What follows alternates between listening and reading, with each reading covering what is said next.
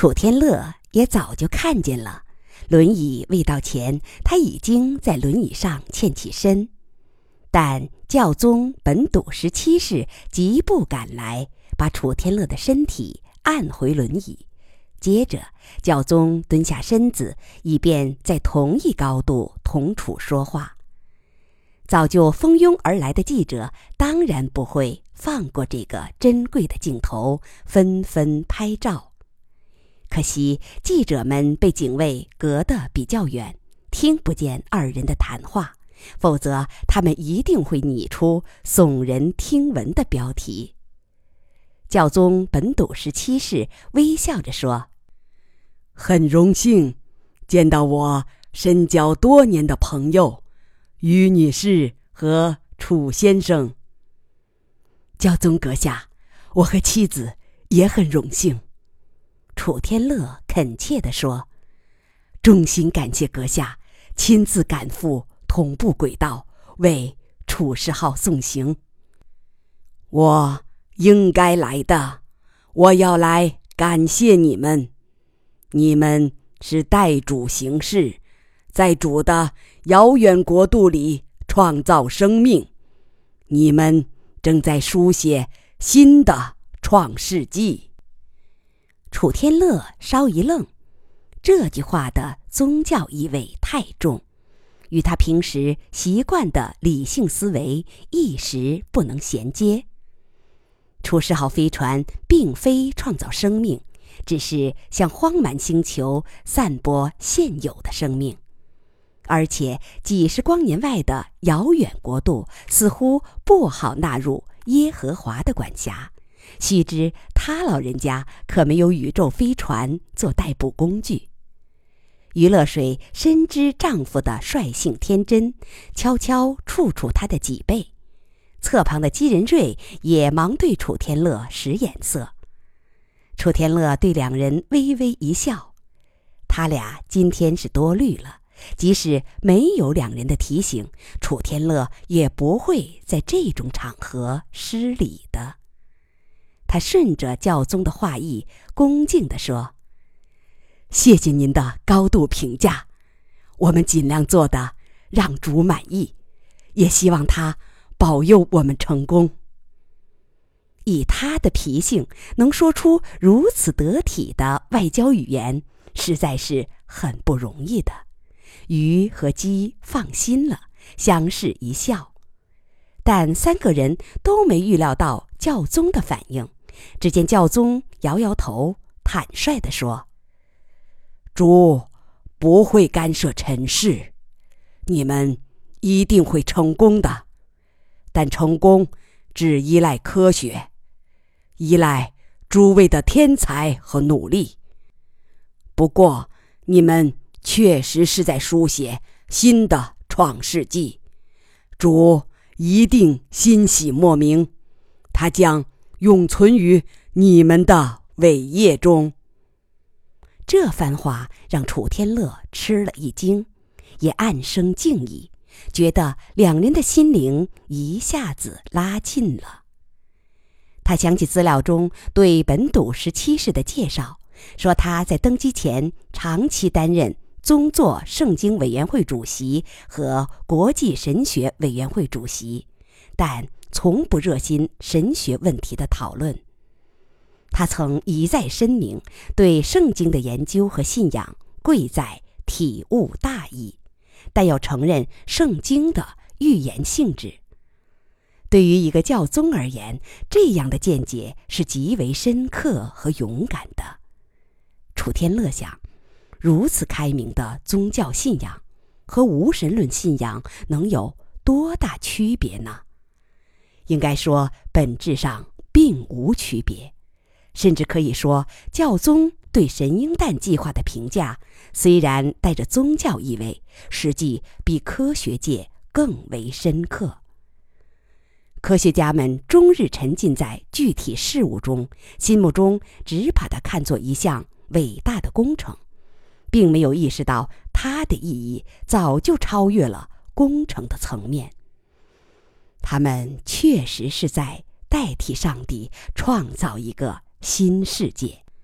如果幸而成功，在几十光年外的蛮荒星球上培育出了新的人类，那么对于后者的心智来说，神鹰蛋计划只能被理解为神力和神为。现在他理解了教宗为什么会主动前来送行。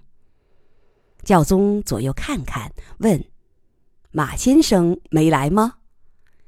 没有，他最近身体不好，我婆婆和妹妹也没来，都留在山中陪他。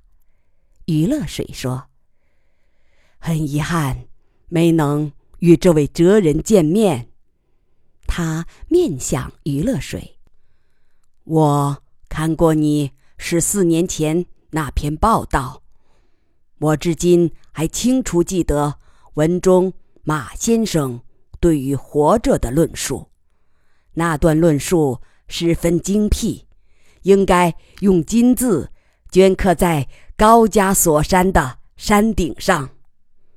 谢谢，余乐水快活地说：“我会把阁下的话转达给公公，他一定会非常高兴。”这种场合无暇多谈。教宗站起身，掸掸膝盖处的尘土，同二人告别。后边的联合国代表阿比卡尔迎上来，同众人握手，笑着说：“首先要祝贺你们的成功，尤其是你，基仁瑞先生，我的第一届同学，你把楚世号飞船在技术上的成功拓展为更为成功的。”公关行动有效疏导了社会情绪。他直视着楚天乐，坦率地说：“但我更希望早日实施真正的人类逃亡。”楚天乐看看妻子和姬仁瑞，三人都默默点头，手上加大了同阿比卡尔相握的力度。他们。都理解这句话的分量。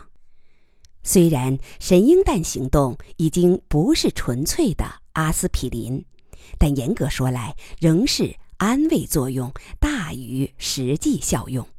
没人敢为四十五万年后的事打包票。所以，能否把地球生命，尤其是人类血脉，播撒到某颗星球？在很大程度上仍是有赖神佑的事。即使此后核聚变飞船能够上天，作为人类整体的逃生方式，仍没有太大成功的把握，因为灾变区域一直在以光速扩大，而且很不幸的，到目前为止并没有强度显著减弱的迹象。这与乐之友们原先的估计不符。那么，在这种情形下，即使飞船速度能达到光速的百分之一点五，也将无法逃出灾变区域。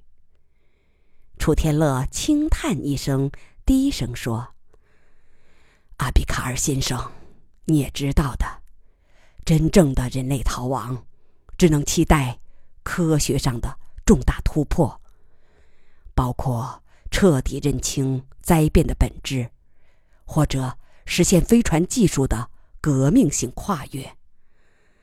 可是，科学的突破必须有一个孕育过程，不能完全依靠注射催产素。但局势逼着我们必须催产，用全人类的财力。物力和智力，催逼着把这个胎儿早日出生，等不及就采用剖腹产，否则……他摇摇头，没把话说完。初，我把实现突破的希望，更多的寄予乐之友们。我觉得，在你们这片……野生混交林中，最有可能结出智慧的果实，所以，他威责道：“像今天这样的作秀场合，由我和吉仁瑞这样的闲人来参加就行了。你不该来的。我知道，对于你这样的超级天才，保持一种沉静心态，对于灵感的迸发是多么重要。楚天乐心中一震，不由对这位黑人政治家刮目相看。他说的完全对，灵感的迸发需要全身心的投入，而这类社会活动肯定会干扰他的思考。他想起在火葬台与余乐水度过的那个夜晚，那时他的每个毛孔都与大自然相通。能感知宇宙的律动。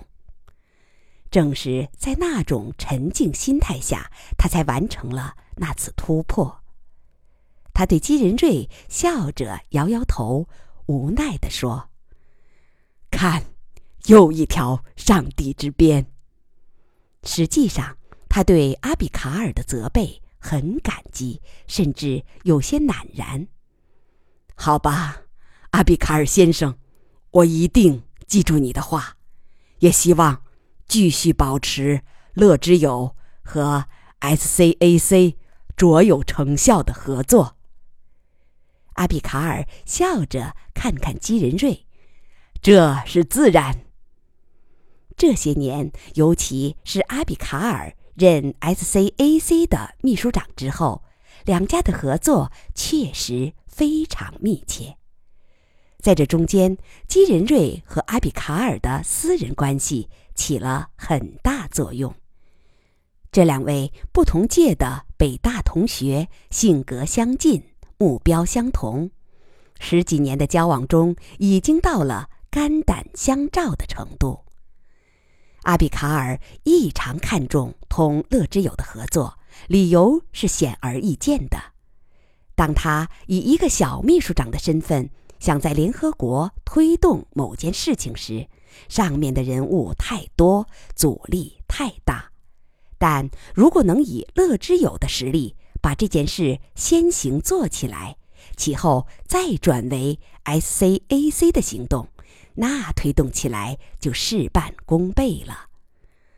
同样的，乐之友也异常看重同阿比卡尔的合作，毕竟一个民间组织的力量。是有限的，如果能四两拨千斤，以乐之友的先行来推动世界性的实行，那同样是最好的结果。季仁瑞催他们：“你们该去穿太空服了，我也该去面对摄像镜头了。今天的现场直播肯定有七十亿观众，天哪，说不定我会怯场的。”他笑着回头对楚贵妇说：“至于那条消息，将在楚世号起航后公布。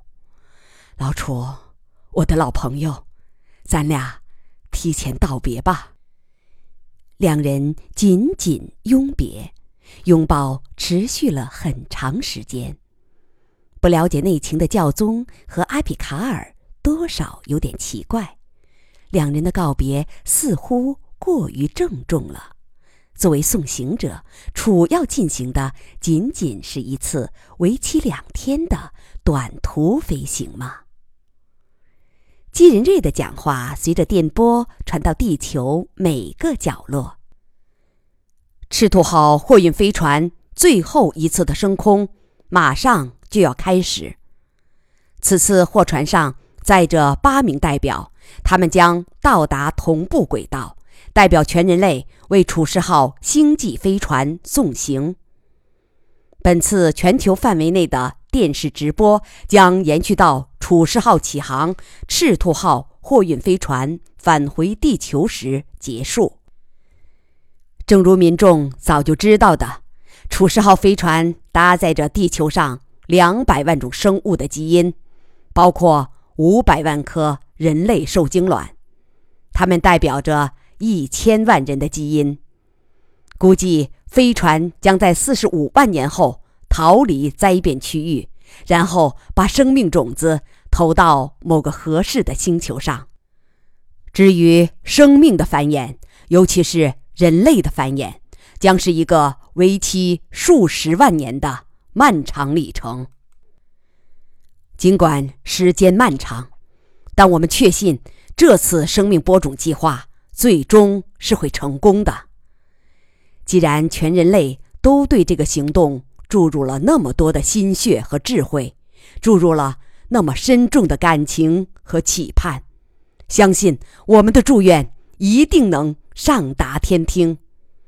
人类的诸神都会护佑他的，无论是耶和华、安拉。佛祖、梵天、奥丁、宙斯、朱庇诺，还是玉皇大帝，在现代科技所能达到的视野里，地球生命是宇宙中唯一的硕果。它诞生于原始地球的毒瘴中，经历了火山大爆发、陆沉、冰川起、陨石撞击等种种弥天灾难，艰难的。延续到今天，他一定也能逃过这一次的天文灾变。亿万观众热泪盈眶。赤兔号货运飞船在烈焰中升空，它先以八千米每秒的速度进入距地球两百千米的圆轨道，进轨后进行了一个小时的无动力飞行。然后，飞船再次点火，以每秒近十一千米的速度进入一条椭圆轨道。当它借这个初速爬升到椭圆的顶点时，飞船速度降到约为一点六千米每秒。然后，它第三次点火，以三点一千米每秒的速度进入同步圆轨道。由于文昌发射中心不在赤道上，所以还进行了一些姿态调整，最终进入赤道上空的同步轨道。这是他已经安熟的程序了。现在在赤道上空的同步轨道上，赤兔号缓缓追上了楚士号。客舱的八人中，只有张明先是有过太空经历的。旅程中由他充当安全监督和解说员，他兴奋地说：“现在，请大家解开安全带，到舷窗上欣赏楚世号的雄姿吧。我们马上就要与它对接。在燃料加注的时段内，我将带大家进入楚世号，来一个走马观花式的参观。”只不过那时反而看不到楚世号的全貌了。大家解开座位上的安全带，飘飞到舷窗前向外观看。赤兔号此时在楚世号之下，速度略快于同步速度，所以相对于下方静止的地面和上方静止的楚世号，它就像是在缓慢的爬行。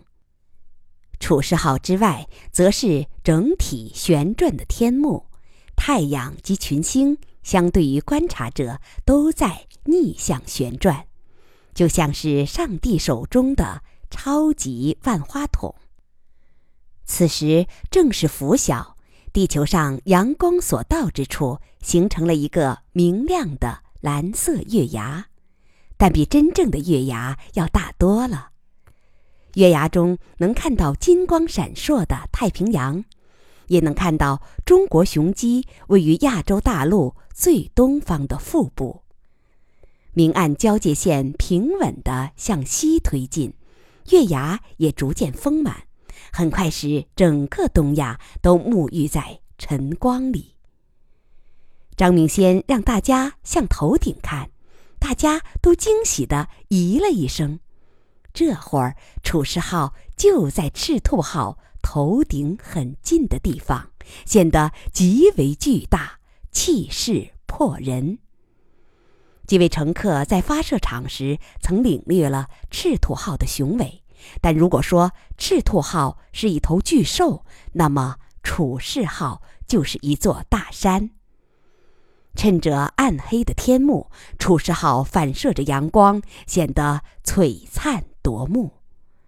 张明先讲解说，楚世号的表面是反光率极高的镜面，因为它携带的基因资源需要保存在低温中。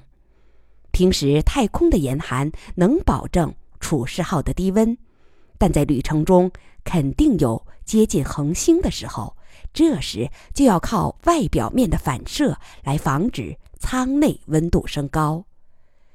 飞船的整体造型很奇特。张明先介绍说，这也算是捆绑式飞船，但捆绑方式与惯常方式正好相反。驱动装置位于中心，而货舱却捆在四周。船身后端中央伸出尾喷管，尾喷管非常细，与飞船的巨大不成比例。这是因为楚世号起航时不需要克服地球重力。而在无重力、无摩擦的漫长旅程中，它只需要极小的功率做持续推进就可以了。在这趟为期四十五万年的航程中，加速快慢的因素完全无需考虑，那个四十千米每秒的最高速度终归能达到。飞船对接口在船体前部，其后是指令舱。赤兔号逐渐超越了处事好，后者的尺度略微变小，但光度反而更强，因为此时的角度更利于阳光的反射，所以它变成一颗通体透明、璀璨的巨型钻石。趁着广袤的天幕和闪烁着蓝色波光的地球。构成了无比壮丽的太空美景，美的就像一则神话。它使观者沉醉震撼，心中激起强烈的宗教情绪，舱中一时陷入静默。